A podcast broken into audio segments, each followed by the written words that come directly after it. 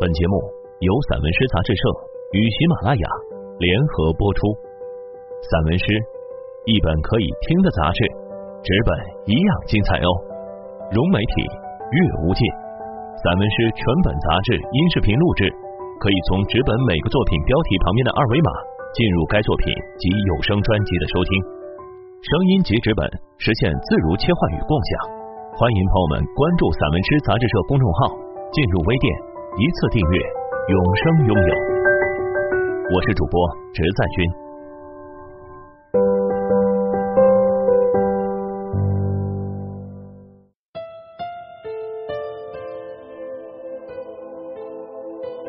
流水上，唐正。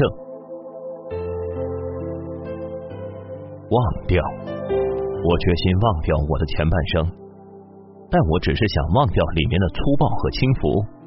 忘掉一只糜烂的胃，每一条路上都铺着金黄的落叶，他们完成了我前半生的行走，轻如流沙，重如光阴。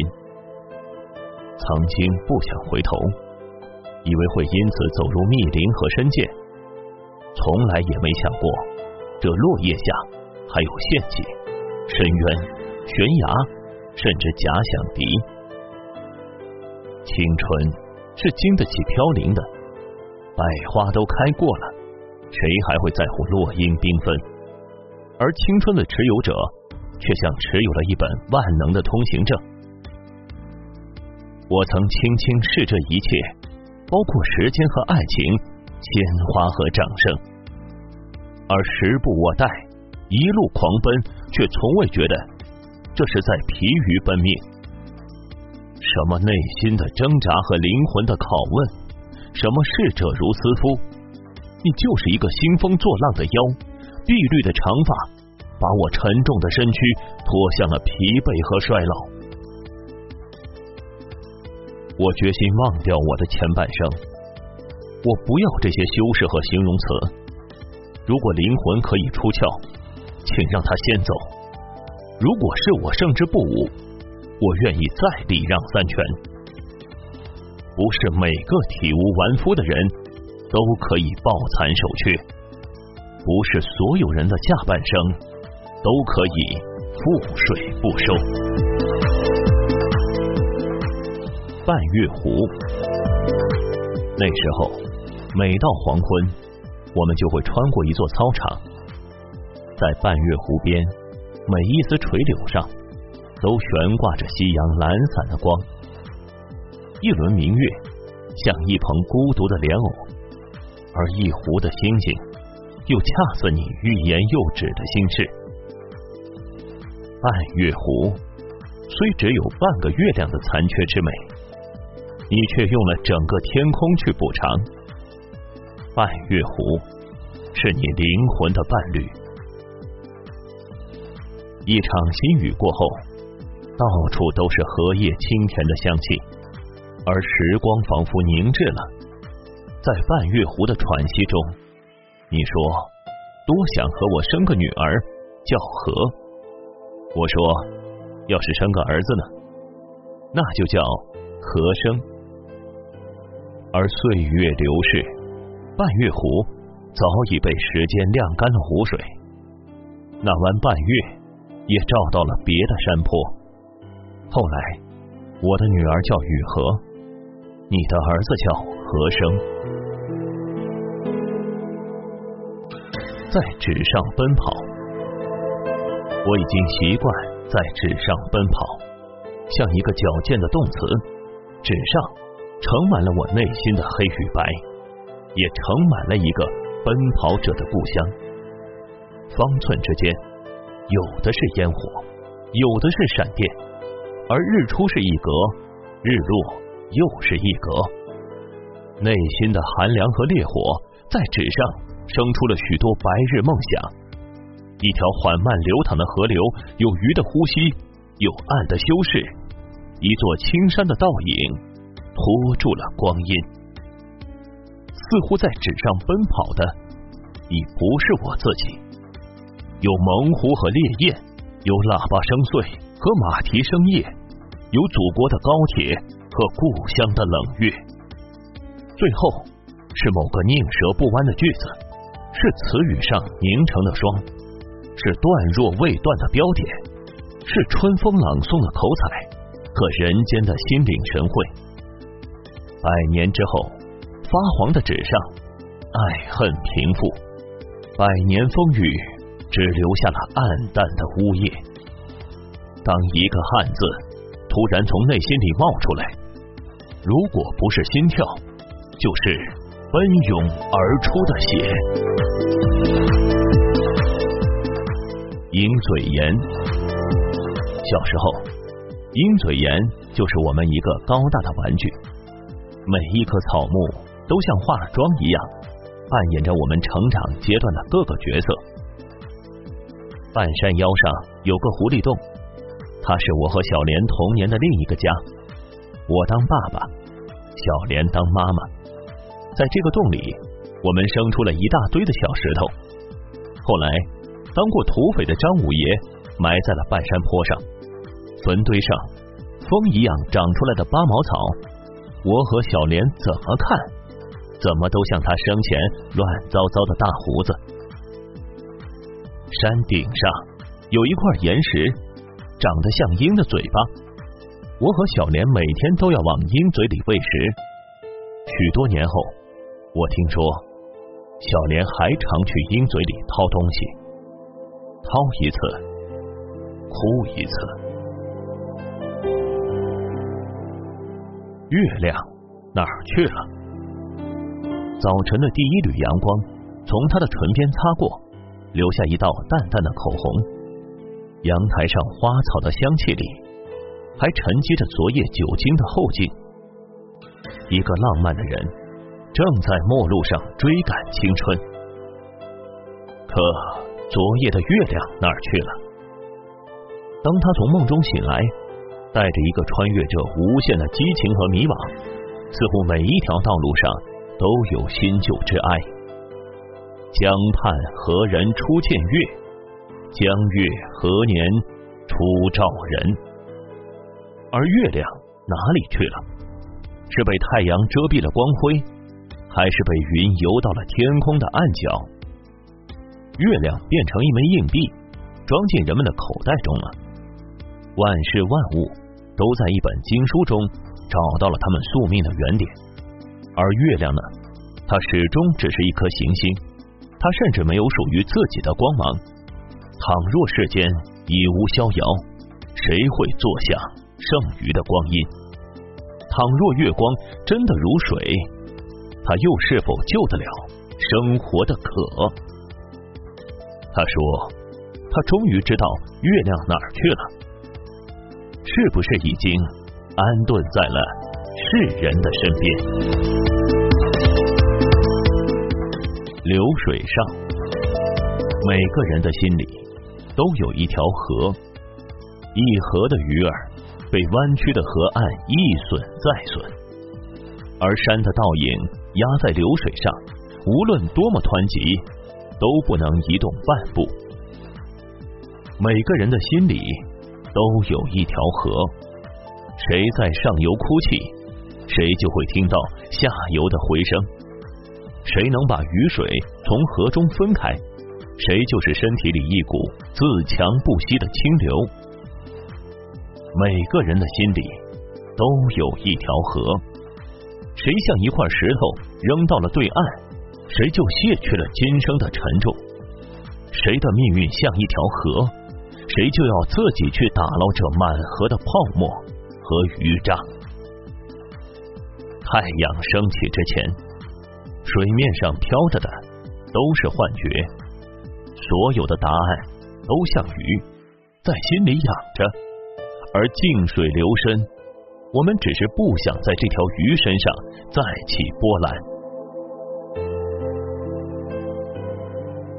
半夜起来听鸟叫，他睡不着，一杯红酒里晃动着无数的身影，而每个身影都像是在叫醒他。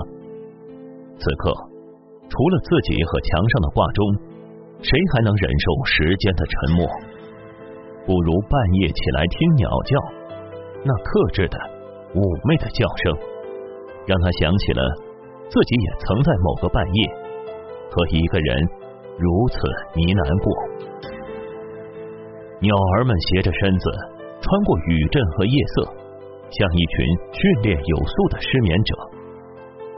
还有这么多的鸟儿跟我一样。他这样想的时候，许多坚硬的秘密就在他的心中化成了一滩柔软的清水。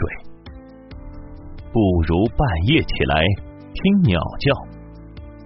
天空中漂浮着许多的羽毛，似乎每一片都可以带走它，也可以永远的镶嵌在他的身体中。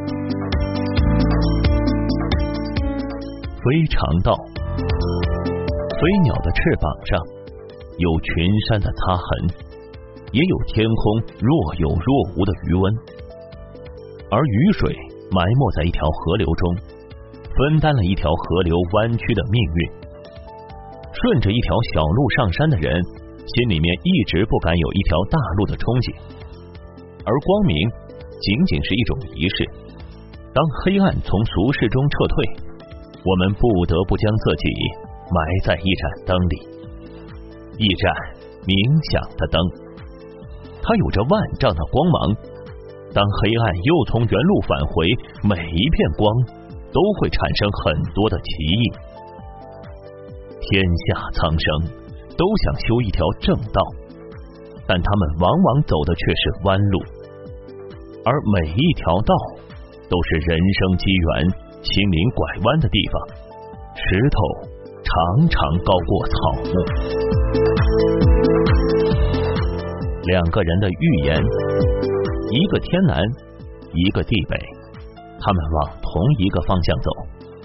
一路上，他们会碰见许多人，有的共同走过一段便分开了，有的一前一后走了很久。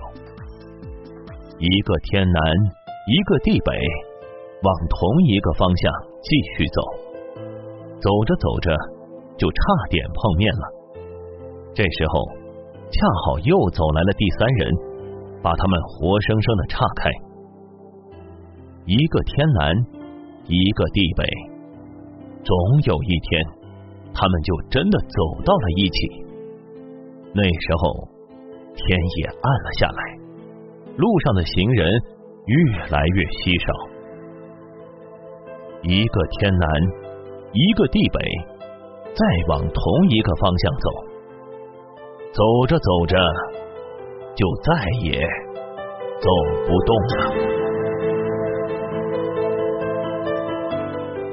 闪电，我可以在闪电下依次确认这些平时韬光养晦的物体，哪些是沉默的、反光的，哪些是可以穿透的、浸润的。而哪些又是躲闪的、逃避的？闪电的暗示让我们措手不及。奔跑的人群、惊吓的鸟儿、裸露的植被、挺立的电线杆，还有内心虚脱的说谎者，他们是否曾与闪电绝缘？是否在闪电中还能够说清自己的来龙去脉？广大的天空。借助闪电的一次追问，就洞悉了人间许多秘密。那些突然被闪电击倒的道路和前程，让多少心怀忧思和理想的人，被纷繁的俗世拖入了万丈深渊。这些漫不经心的日子呀，没有丝毫的硬度。一道闪电，就会把他们限制在适度的悲观和恐惧中。一个虚无的世界会超出闪电的预期吗？曾经见证过被闪电撕裂和烧焦的树干，也看见过许多瑟瑟发抖的灵魂。闪电概括了天空所有的悲愤和不满，而超强的电波又给了万物一个光明的渊薮。如果我们有能力去回应这些风云变化，我们是否就可以把每一道闪电？都引向内心，一次电击，一次穿透，和一次响亮的震撼。这是大开大合的力量，在为我们刮骨疗伤。早晨的第一缕阳光，早晨的第一缕阳光远道而来，它微不足道的光亮，没有想惊醒万物，他只是第一个赶到我们身边的朋友。如果可能，他会在与黑暗的一退一进间，布好今天的气象。这是美好一天的开始。早晨的第一缕阳光，像初来乍到的天使。他悄悄的翻过了所有阴暗的角落，又漫不经心的把它们恢复到原样。他来时，也许我们正在梦中，而匍匐在墙角的阿猫阿狗，只是略微睁开了眼睛。花园里的各种植物，一时还看不出有什么变化。但那些在晨风中奔跑的生命，却已经完成了第一次心灵的呼应。早晨的第一缕阳光，总是恰到好处，而且它的莅临就是来爱我们的，并以他一向的安分守己带动这个世界，也变得温情脉脉。夜色。先是一盏灯，带出一小片的黑；后是一只鸟，一个人，一棵树。他们摇摇晃晃的身影，像一个突然垮塌的方程式。光从哪里来，夜色就从哪里来。当我们仅仅停顿在光的遐想里，一个虚无的世界就会招出所有人对黑暗的预期。像一个陌生人闯入梦中，搅乱了另一个人的前世今生。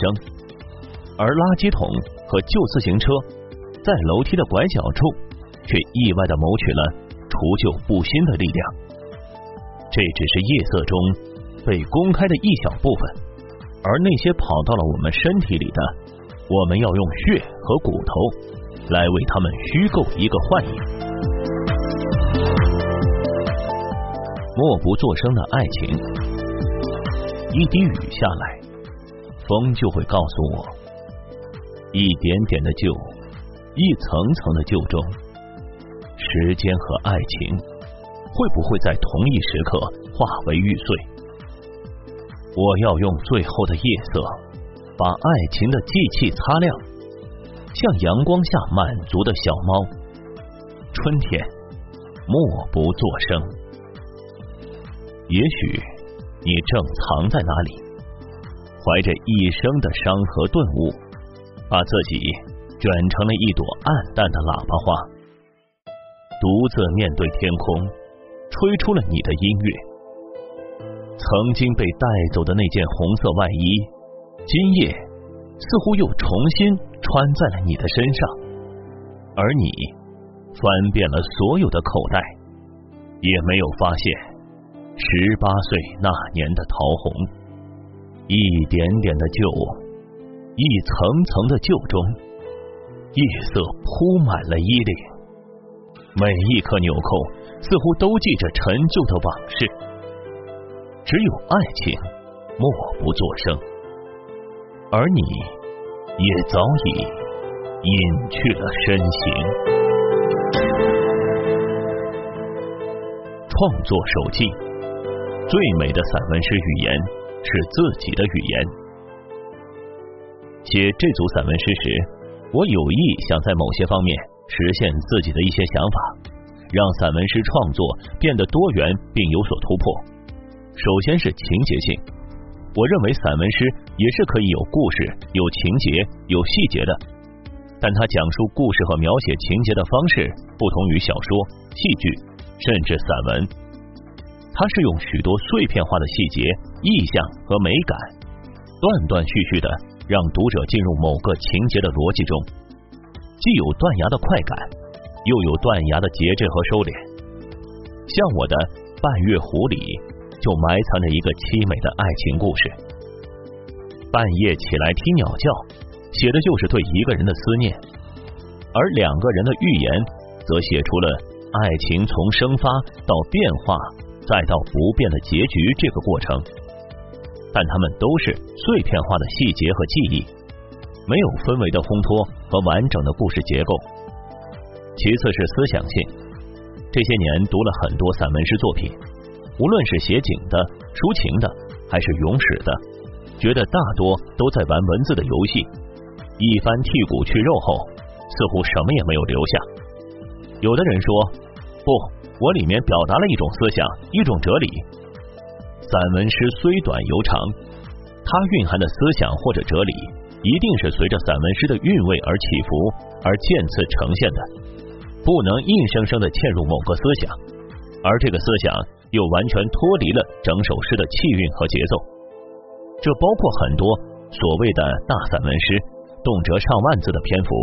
但里面除了史实的叙述和前辈史家已经总结过的史思，真正属于创作者的少之又少。接下来是语感，语感是一个很神奇的东西，表面上与阅读的气息有关，事实上，它还涉及语言的节奏、语法的饱满度、词语的粘合度以及内在思想的连贯性。忘掉和流水上，在这方面。有过一些尝试。总体来讲，越抒情的语言越要冷静，越要减少修饰，让语言在平和的叙述中展示张力。当今许多散文诗爱铺陈、爱装饰、爱形容，然而散文诗的美不会来自装腔作势和某个陈旧的词语以及词语的堆砌。最美的散文诗的语言仍是。自己的语言。